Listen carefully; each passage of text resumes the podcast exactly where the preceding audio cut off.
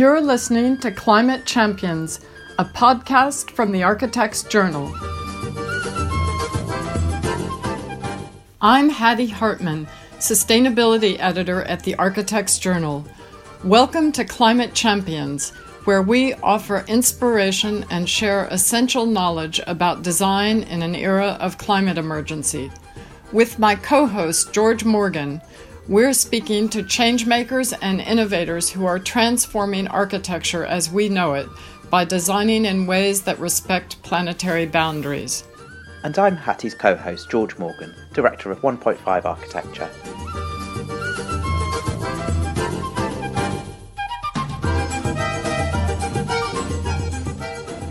The clay, it's just perfect. So for me, this is the perfect material.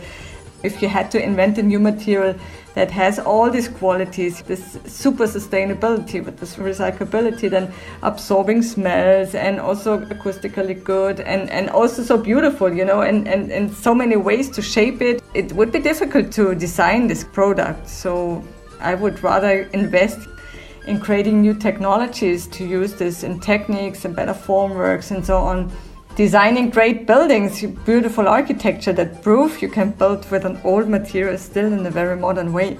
It's not the matter how old a material is, it's a matter of our creative ability to use it today. Our guest today is German architect Anna Heringer, known for her pioneering work with rammed earth, starting in Bangladesh more than 15 years ago. Anna is now mainstreaming this approach with several projects underway in Europe.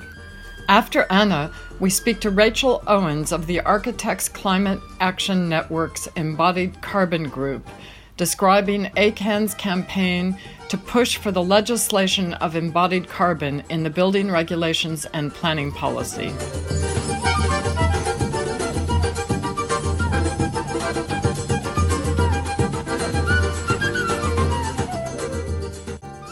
This is the sixth and final episode of the first series of Climate Champions. If you're enjoying the podcast, we'd be grateful if you would answer a very short survey on our webpage, architectsjournal.co.uk podcasts. I'm keen to get your input on what you would like to hear about in future series. Anna, we are delighted to have you as our guest today. The reason I was keen to have you as our sixth guest, concluding this first series of Climate Champions, is your evangelical approach to earth and architecture and the poetry of your projects. Each one is unique and spectacular in its own way. Regenerative design is the latest buzzword for sustainability, but it still seems remote from the mainstream practice of many of our listeners you've actually been doing it and have developed a growing expertise in this niche area over the last 15 years. Upscaling Earth, the book you co authored last year with Martin Rauch and Lindsay Blair Howe, sets out a pathway for building with Earth. You've built not only in Bangladesh, but also in China, and now you have several buildings in the pipeline in Europe and in Ghana, I believe. Here in the UK, there's been an incredible surge of awareness about climate change since last year's launch of Architects Declare, which now has over 1,000 signatories. The principles that you've been espousing for years, such as using local resources, circularity of materials, and designing for disassembly, are slowly gaining currency. From your vantage point in Germany, and also teaching at some of the top universities in Switzerland and recently at Harvard. Would you say that the profession and the industry have reached a tipping point? Yes, I'm very optimistic. I see it especially in the younger generations that they're really looking for meaningful work and not just, you know, for fun anymore. And I think the search and the longing for this meaning is there. And the potentials are also there. I mean, we just realized how fast we can change our lifestyles if we have to. So I think that was probably a good challenge now with the COVID uh, pandemic that we we did it, you know, and and somehow life is going on. And yes, it's challenging, but it also sets free a, a lot of creativity, I believe. So in Germany, do people even talk about sustainable design or design for climate emergency? Or is that sort of a given?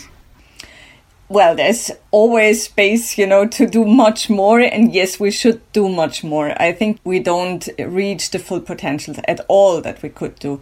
I mean, there are so many resources given by nature for free. And all we need is the sensitivity to see those and to use those. And that's not happening so far because we are so highly overregulated. So for me, the comparison when I build in, in Ghana or in Bangladesh, it's just huge, you know, when, when I work with earth so it's quite difficult to really build sustainable. I mean, it's just the easiest building method on, on earth, you know, to take the material that you have on the site beneath your feet, the clay, the wet clay, and shape it with your hands. And what I feel here is that the biggest problem of sustainability is the fear. When we build with natural building materials, there's always this fear of vulnerability. So to overcome this fear is the biggest challenge for sustainability and to go into a feeling of trust. The trust that all that you have is enough to create a good future and to create a good building and a, a durable building and a healthy building. And that is what I see as my main task in every project to build up this trust while building up this structure. So, you've worked in so many different contexts. How do you adapt your approach? to an entirely new and unfamiliar context and establish this trust that you're talking about? Yeah, the strategy is always the same. I'm looking for local materials and I'm looking for local energy sources. And for me, the most important energy source is human labor. When we think of alternative energies, we always think of solar, of wind, and so on. But in fact, it's the human energy which is, is also there and it's a growing resource. And furthermore, if we don't use it, we also create a social problem, you know, and we need meaningful, purposeful work for everyone. So for me, the, the human labor, the craftsmanship is a wonderful source of energy. And then the third is that I'm always checking the, the local skills and know-how that is there but I'm widening it up to global know-how. I think that the know-how and knowledge should not be limited to a specific place. I think, you know, that should be an open source worldwide. And then it should be adopted onto the, the local materials, energies, and, and what is possible to do with it. And to find very local solutions. But this approach I'm not changing when I'm building in, in Germany or in Bangladesh. I think that's a a global approach for sustainability to take whatever you have and not depending on external factors. In your recently completed Anandaloy Center for People with Disabilities, there are some remarkable womb like cave spaces. These curving shapes seem to express the joy of mud as a material, and it seems like you've gotten more and more into this material the longer you've been working with it. Has your approach evolved? I've heard you talk about clay storming. Can you describe that process for our listeners? Yes, so the it's true what you said. It's because I'm I'm working with this material over such a long period of time uh, since the beginning of, of my career as an architect. In the beginning, I thought, my God, this is just mud and bamboo, and how can I create buildings out of these two materials? And then the more you dig into this and dive into the characteristics of the material, then it's a whole universe that you can discover. It urges you to create new architectural solutions and that enables a whole new language also of, of, architecture. And yes, you can see it. The first building, the Metis School, was very straight and precise, and that was also important because it was the very first building. And it was important to show to the workers it's possible to do exact and precise earth walls and, and you don't need to change the material if you want to do a precise architecture. But now with this building, with the Anandaloy building, I thought, you know, mud, I know that mud can do more than just straight walls. And I wanted to show it. And because it's a center for people with disabilities, it was also a wonderful um, symbol that it's beautiful that we are not just all following the norm and the box, the pattern, the given grid, but we are kind of dancing out of this pattern and we do out of tune. And that there's a wonderful diversity and this is something to celebrate. So this building wants to radiate this joy of being different.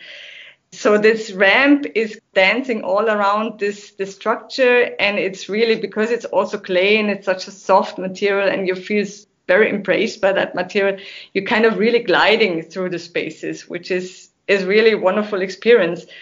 And it's like really you have to move your body through these caves and holes and, and, and follow the, the curves and so on. And it's really part of the therapy that because it's joyful, it's fun to be there. And then the clay storming is for me a process of design that comes very much out of an intuitive approach because designing is decision making all the time. And I believe the decisions, I mean, so far from my life, I could tell all the decisions that I've taken out of my gut feeling were the better ones than the one that I just try to rationally find. And that's how I'm also trying to design, you know, to reconnect with my gut feeling. And I do this while building large clay models because clay can so easily reshape. You just test the things out. You don't have to precisely cut things out, glue it, and then cut it back. And you know, sometimes I have the feeling, you know, it's the the impulses from the ballet go directly in my hands. You know, my hands shape the design.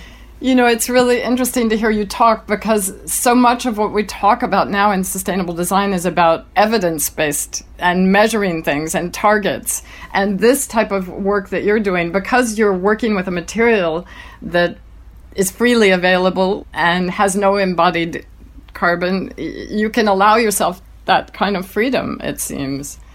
So, in the global south, materials are expensive and labor is cheaper. But here in the north, it's the other way around. And in the UK, there's been a real loss of any tradition of, of building with earth, and a few people are bringing it back. So, how do you see this in the medium term? How do we upscale this and make it something that architects have confidence in specifying? Yeah, you said it in, in the beginning. For us, materials are cheap. So those, you know, materials that have a lot of embodied energy of fossil fuels and so on, they don't cost. But the human energy, you know, for me, crafts is human energy. And if we don't use this, I mean, it's a growing source, more than 7 billion people. If we don't use this resource, we also create social problems. And for me, this is a, is a source of energy. And I think this particular source of energy should not be taxed so high as it is happening right now, while the one that has carbon emissions, that should be highly taxed. And I mm. think that would completely change our way of doing architecture. You've said that building with Earth has social justice benefits because the main cost goes to labourers rather than international companies. So, if we think about the just transition to a more sustainable economy, there's an argument that we need to replace jobs doing unsustainable things like driving Ubers or advertising unnecessary products with more sustainable work. Does building and maintaining Earth buildings have a role to play in providing this kind of work for the global North? Yes, definitely. And the good news is that you can do the earthen walls in a very low tech way. But, you know, in the transition phase that we have right now, of course, you can also do it in a more high tech way and you can do gradients of it. You can do prefabrication of elements. You could have a 3D plotter, which is Uh, like my, my colleague Martin Rauch is having his own rammed earth factory where you where you have a machine doing the hard work and then there's still quite some craftsmanship involved with much less people involved but he did the same technology of prefabrication in a project in, in Saudi Arabia of Snohetta, but they just used much more people doing the ramming. So you could do it one or the other way, depending on the context always. But for me, I think we should not hand over all the work that we have to machines, especially, yes, the hard work, yes.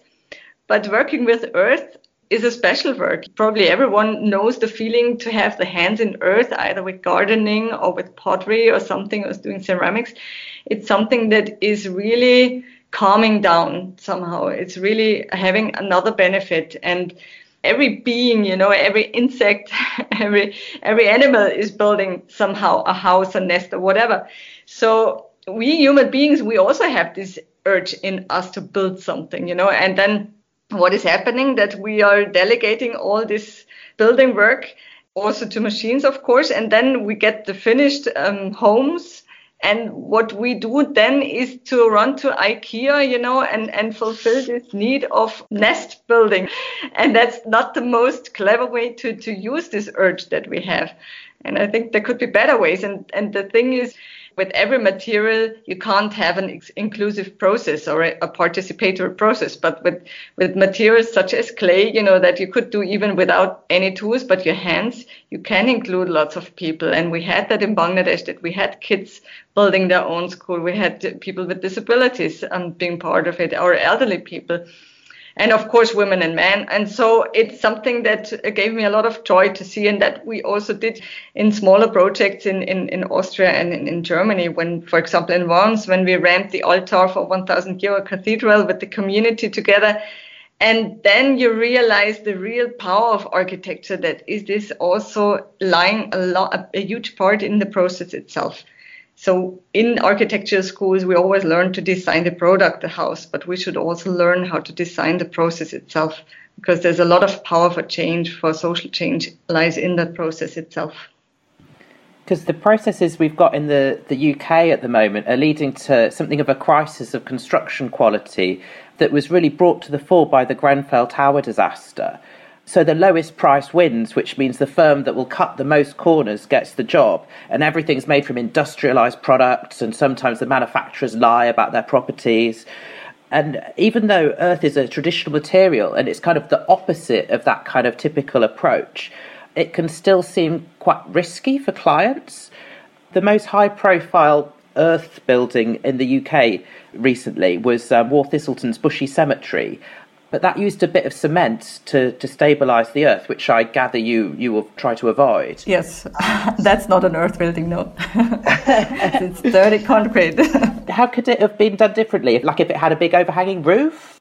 Yeah, you can do it also. I mean, my colleague Martin Rauch, when he's building in Austria, he's using speed breakers on the facade. It's like um, like a hill that needs rocks and trees in order to stop the erosion. You know that the water is not floating down you have to stop the water running in a fast way over the facade. You know, mud can deal or clay can deal with, with humidity. I mean, you could have a, a pond and you have a thick layer of clay, you know, it won't penetrate in the ground. It would keep the water. So the same thing is when, when clay particles get wet, they expand and they close the cracks. So the, the water cannot penetrate deep into the wall. But you, what you have to avoid is that the water, the energy of the water is too much, you know, through the speed and washing over the facade and, and washing out the particles. So you need speed breakers for that. And that could be lines of mortar, of bricks. In my case, it was bamboo shingles. And then in the mix itself, you have to have like stones and or straw or brick chips or whatever recycled things that create a rough surface after the first centimeter, for example, is eroded then they work quite well, the walls. You don't have to have necessarily a large overhang, although that, of course, is an easy solution to, to protect the walls. How do you deal with insulation in the north? What, what are the different approaches that you've trialed so far? Yeah, we're, we're just about you know dealing with this problem in, in Germany for um, the campus of St. Michael, a sustainability campus.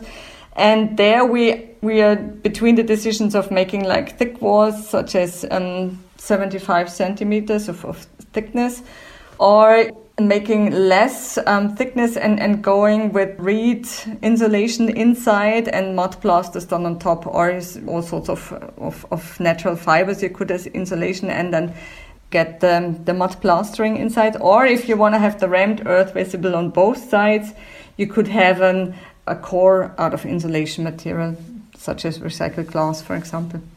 You touched on prefabrication. What is the role of hybrid structures? You talk about that a bit in your book as a kind of transition. Yes, it, it pairs well with wood because timber is good, you know, for not, you know, you can take all the bending things, forces, and so on. So like in Bangladesh, I combine the mud with bamboo, and in, here I would do it with timber, but also with straw. Of course, it's a very good combination because you need a fireproof coating on the straw, and earth, of course, is good in that regard. But instead of mixing the cement partially in the walls, I would prefer to have a a column out of reinforced concrete and then the wall, you know, built but with rammed earth because that you could separate much better than having the cement partially in that you cannot return the earth to the ground it came from and you can't recycle it the way you can usually do. So, what about using lime to stabilise the earth? I understand that that's used sometimes in Pakistan to make buildings resistant to flooding. Is that something that you'd yeah, yeah, you could do it with lime, but again, I'm, I'm, I mean, for me, the most fascinating thing is that you can take the building material directly from the earth, recycle it without any loss of quality. You can repair it easily. And one day, if you don't need that building anymore, you can just give it back to the ground it came from and you can plant your garden on top. And that's so fascinating. And on top of it, you have a very healthy indoor feeling, which is more and more important, you know, because we, we're spending so much time indoors. And Earth can balance the indoor humidity in a perfect way, which has a huge influence on our well being. You know, when the air is too dry or too humid, that makes us feel uncomfortable it also has the fungus problems and so on. And and this is all you know with the clay. It's just perfect. So for me, this is the perfect material. And we should just change the techniques to, to use this material, but not necessarily change the content because if you had to invent a new material that has all these qualities, you know, this super sustainability with this recyclability, then absorbing smells and also acoustically good and, and also so beautiful, you know, and, and, and so many ways to shape it and so many shades. It would be difficult to design this kind of, of product. So I would rather invest in creating new technologies to use this in techniques and better formworks and so on designing great buildings, beautiful architecture that prove you can build with an old material still in a very modern way. Because that's an image that we have in mind, you know, that when you build with earth, it's super old fashioned, but it's not the matter how old a material is, it's a matter of our creative ability to use it today. You've also done some extraordinary work with textiles. In Rudrapur, you started a project bringing local textile traditions to a wider market called uh, Didi Textiles. To explain it to our listeners, the traditional fabric is formed from layers of worn out saris and lungis, which are then hand stitched together across their surface. And then over time, the layers wear away, leaving a ghostly impression of the different colours and patterns, a bit like a double exposed photograph crossed with a Gerhard Richter painting.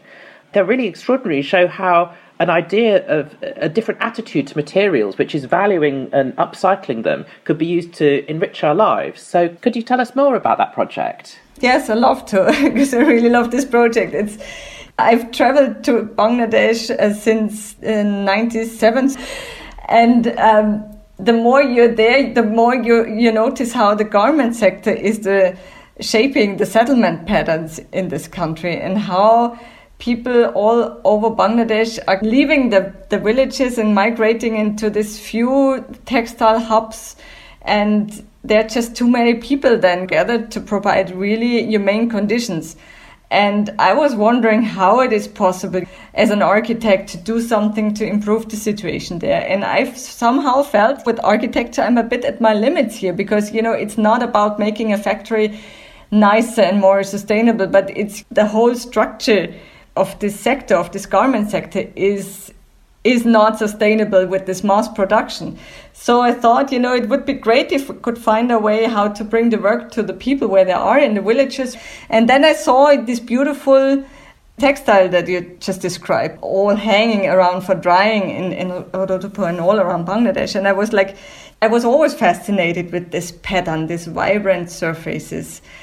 And the sad thing is when we think of made in Bangladesh, we think of a rather banal t-shirt with prints of various brands that are all done in the same factory you know no matter if it's a luxury brand on it or if it's a cheap one it's the same factory. But behind that is such a rich culture of textiles in bangladesh that we just don't notice.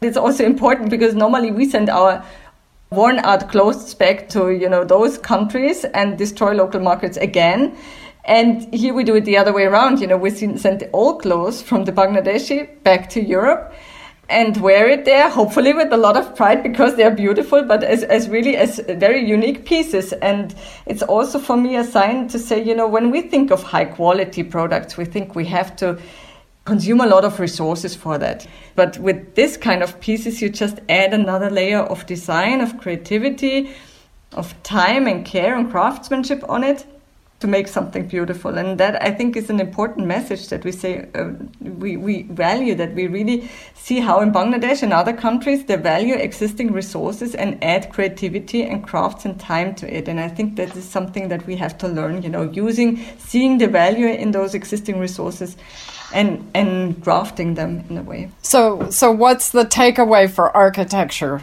from this process? It's always the same approach, you know, it's seeing the local resources and then applying to these local resources human energy and creating something and then you know instead of getting mass products to have something that has a story that has a meaning I wear my, my shirts again and again, and every lecture I'm having the same things, and I'm wearing them with pride. And they also change while wearing them. The next layer is coming when I'm just wearing a lot of backpacks or whatever. So then another layer peels off, and it's changing. And I think you know that is something we have to get more aware when we consume because we shape a lot of spaces not through architecture but through the way we consume goods. So in China, you've made an extraordinary set of buildings forming a hostel with a round earthen core and woven bamboo cocoons. You've said we don't need stark architects, but we do need beautiful iconic buildings. Is do you mean buildings that can inspire us to use these kinds of materials in a more sustainable way or how would you describe it? I think beauty is a formal expression of love it's a harmony that is not just on an aesthetic level but it's a harmony that goes the process the context the social context and of course the harmony within the nature and the natural resources and i think this harmony you can really feel very strongly and its experience also as really extraordinary beauty. This is the most powerful tool that we have as architects. Well, working with people seems to be at the heart of your message. How have you lived this unusual year of the lockdown and the pandemic when we're all cocooned into our own little little worlds? When you work with local resources, you are more resilient because you're not depending on world market prices and so on and we we got quite well through it all luckily. But of course i miss being in the field. I miss be, having my hands in mud. But i had one nice corona baby that was a birth space in, in austria that i designed together with three other colleagues um, with martin rauch anka Dürr, and sabrina summer it's an, a designer from london. So we created a, a, space for giving birth because it was the birthday of um, a women's museum in, in austria in the rural areas. And there are spaces for everything existing, but not really for giving birth. You go to the hospital. Damn, to the hospital, you know, that's not the right place to, to give birth, to start your life. Just imagine as a baby, you come out of this warmth and suddenly into this light and then you all have are surrounded with, with materials that are antiseptic and super clean and super hygienic and white that's stressful. And that's the very first moment in everyone's life, more or less. It's like a blind spot. Maybe because, you know, that not too many women probably involved in, you know, decision making what kind of spaces are, are are best for that purpose. And we just wanted to shed some awareness on this topic and encourage discussion on that. And I remember when I gave birth to my daughter, I, I put a poster of the caves of the Métis School in front of me so that I could zoom myself mentally in these spaces, in these cave like spaces. And we built this birth space in a similar way, built out of adobe bricks, because Earth is is having this deep connection with human beings. So it embraces the baby when it gets out of the mom you become part of this earth you're also surrounded with the earth. And then the light of course much more dimmed. You have a very special atmosphere inside. And then it's standing in a beautiful spot in the rural areas in Vorarlberg in, in West Austria. And that was also a project that was crowdfunded by more than 500 people. And then a lot of people also helped building that with adobe bricks. And then we put the wooden shingles directly on in the mud. And the shingles are all colored in different shades of red and also different shapes of shingles. So it looks like a, yeah, a very funny big chicken, you know, you see the belly, you know, that in, inside it's very warm like and cozy. And we just hope that this would spark ideas how we can design spaces for, for giving birth because this moment is shaping everyone's life a lot. So this is a project you were able to do during 2020 during lockdown. Yes, that we, we were able, and for me it was like a super gift to have my my hands again in the earth after all these online lectures and and all these hours in front of the computer finally being there and seeing the result of a day's work and was really uplifting and I could really feel the power of architecture again and the power of the process. How good it does to our soul to see the outcome of, of our energy again. Could you tell us about what else you've got in the pipeline in terms of projects moving forward? Yes, I'm doing one project finally in Germany. It's the a campus for sustainability from the Catholic Church. So it's a co-working space where certain NGOs, you know, dealing with social or ecological sustainability are coming together to share resources and ideas and have really a, a good working atmosphere there. So this is going to be in Rammed Earth in Traunstein in Bavaria. And attached to it is a, is a boarding hostel that is a timber structure. And then I'm having also a campus for educational training, vocational training in, in Tatale in Ghana, northern part of Ghana, for Don Bosco, for the Salesians and the interesting thing was, um, we got a master plan from Ghana, and we couldn't believe that this is really coming from Ghana because it it had this grid system. It was just one building lined up after the other, you know, straight, proper, all following the grid system, and had nothing African. It was like purely European grid, and that's a heritage, of course, from colonial times and you see this grid system implemented everywhere. This is how a school building is ought to look like. And that's it. And this is such a long time following this this pattern. And and we we cut this master plan out of clay, clay cubes lined up all neat and following the pattern, and then we just transformed it in, in a very intuitive way and of course a lot of influence by the beautiful courtyards, the roundish huts, then again com- combined in a very rhythmic way with the square ones. And this is how we were trying to bring this cultural know-how and this diversity and this richness also into the master plan. And that project we are starting next week, and we just booked our flights to to Ghana for January, and I'm I'm longing to be back in the field and having my hands in the mud. That's exciting. What's the timeline for that project? Yeah, this will take a few years because it's really um, several classrooms and, and segments that we need. Of course, hostels also and accommodation for teachers and so on.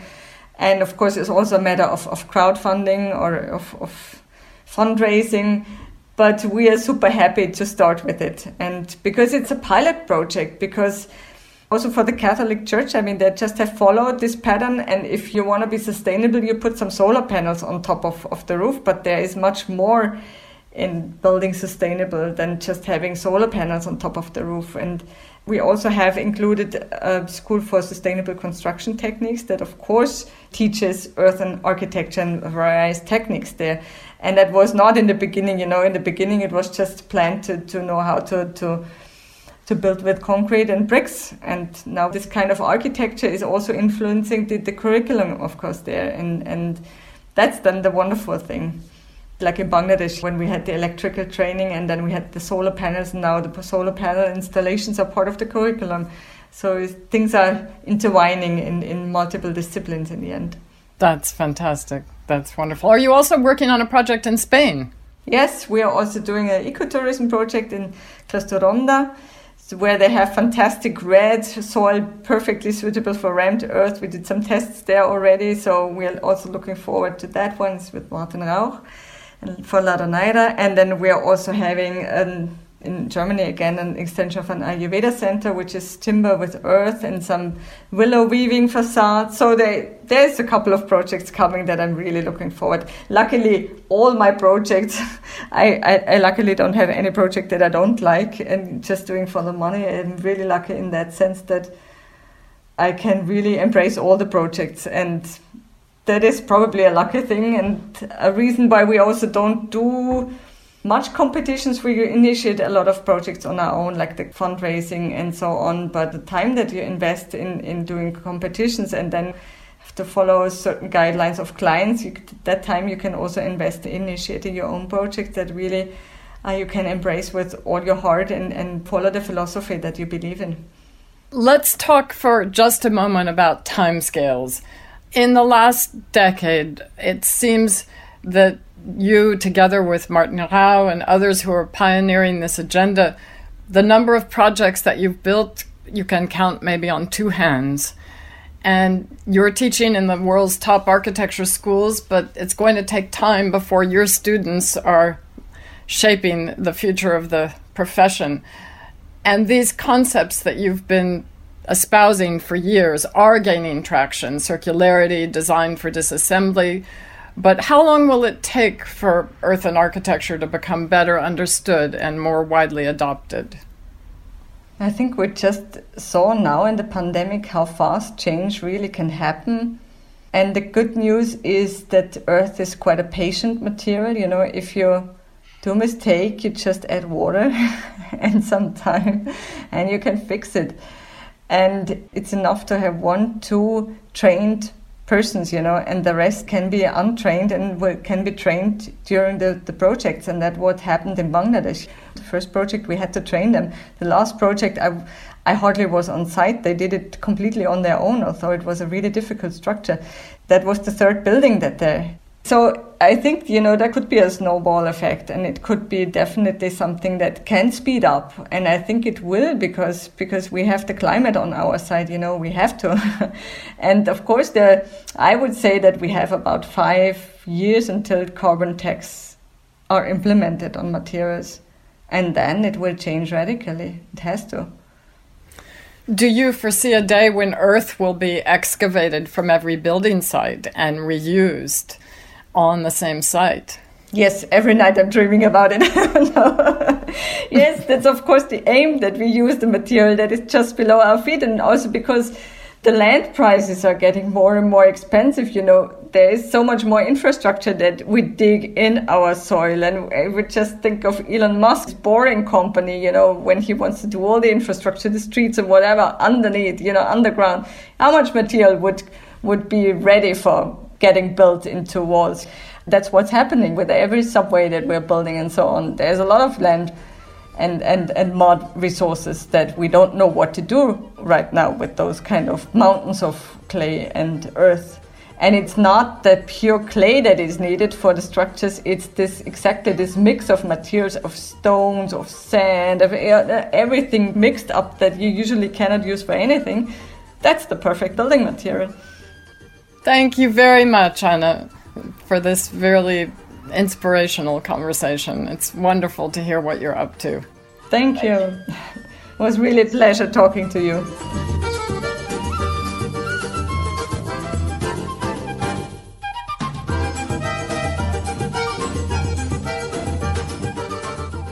Our second guest today is Rachel Owens from the Architects Climate Action Network's Embodied Carbon Group. Rachel, it's great to have you on the podcast today. What are the work streams and campaigns of the Embodied Carbon Group? So, in the Embodied Carbon Group, we're really passionate about the need to understand, measure, and reduce the whole life carbon emissions caused by buildings and infrastructure. Embodied carbon can actually account for as much as 70% of a new building's lifetime emissions. However, these emissions are completely unregulated. Our next initiative aims to plug this regulatory blind spot. It's a campaign to get embodied carbon introduced into the building regulations and planning policy. We want whole life carbon emissions to be measured, reported, and reduced on every project so designers can make informed decisions to tackle the climate crisis. We're launching this event on the 3rd of February. I totally agree with you that designers need to get to grips with whole life carbon, but it seems a long way from where mainstream practice is today, are you familiar with any precedents from abroad where embodied carbon is regulated? Yes, absolutely. So, Finland will require whole life carbon assessments for all new buildings by 2025. The regulation they're about to introduce will have carbon budgets and require reductions in whole life carbon emissions from the moment the policy is introduced. France has also been trialling a new regulation called E plus C minus since 2016 on a voluntary basis. The regulation, which requires embodied carbon emissions reporting for buildings, will become law this year. In parallel, France are also making the use of bio based materials for public funded projects mandatory by 2022, and that will include their 2024 Olympic Park. The Netherlands has also required new office and residential buildings to report embodied carbon emissions since 2013, and introduced limits on whole life carbon emissions in 2018. It's really important to note that in all the examples we've looked at, it takes time to create and implement policy and then introduce and lower whole life carbon caps. That's why it's really important that we start the process of regulating whole life carbon emissions now. How many people are actively engaged in the embodied carbon work stream at ACAN and how can people get involved? Yeah, so there are about 50 people involved in the wider embodied carbon group, 10 to 15 of which are actively involved in this latest campaign. We'd really love for anyone interested to get involved and welcome people of any level of experience or knowledge. Come along to a launch event on the 3rd of February. Check out ACAN's website, architectscan.org, where you can sign up to our mailing list or follow us on social media. Thank you very much, Rachel.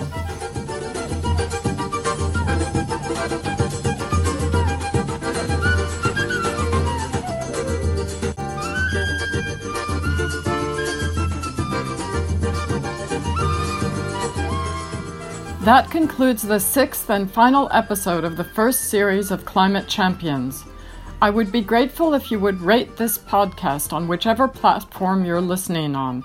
This helps people find us and keeps the podcast going.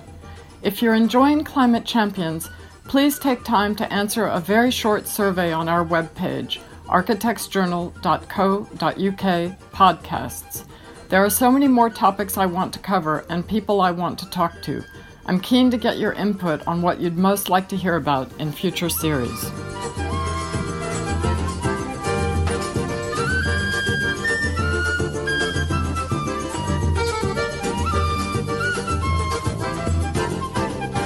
Climate Champions is produced in association with ACAN, the Architects Climate Action Network. Special thanks to our excellent editors at Concept Culture and to our fabulous musicians. Felipe Tanaka and Banda Balayo de Bayan, performing music by Edmilson do Pífano. Until next time, stay safe, please keep your distance, and keep listening.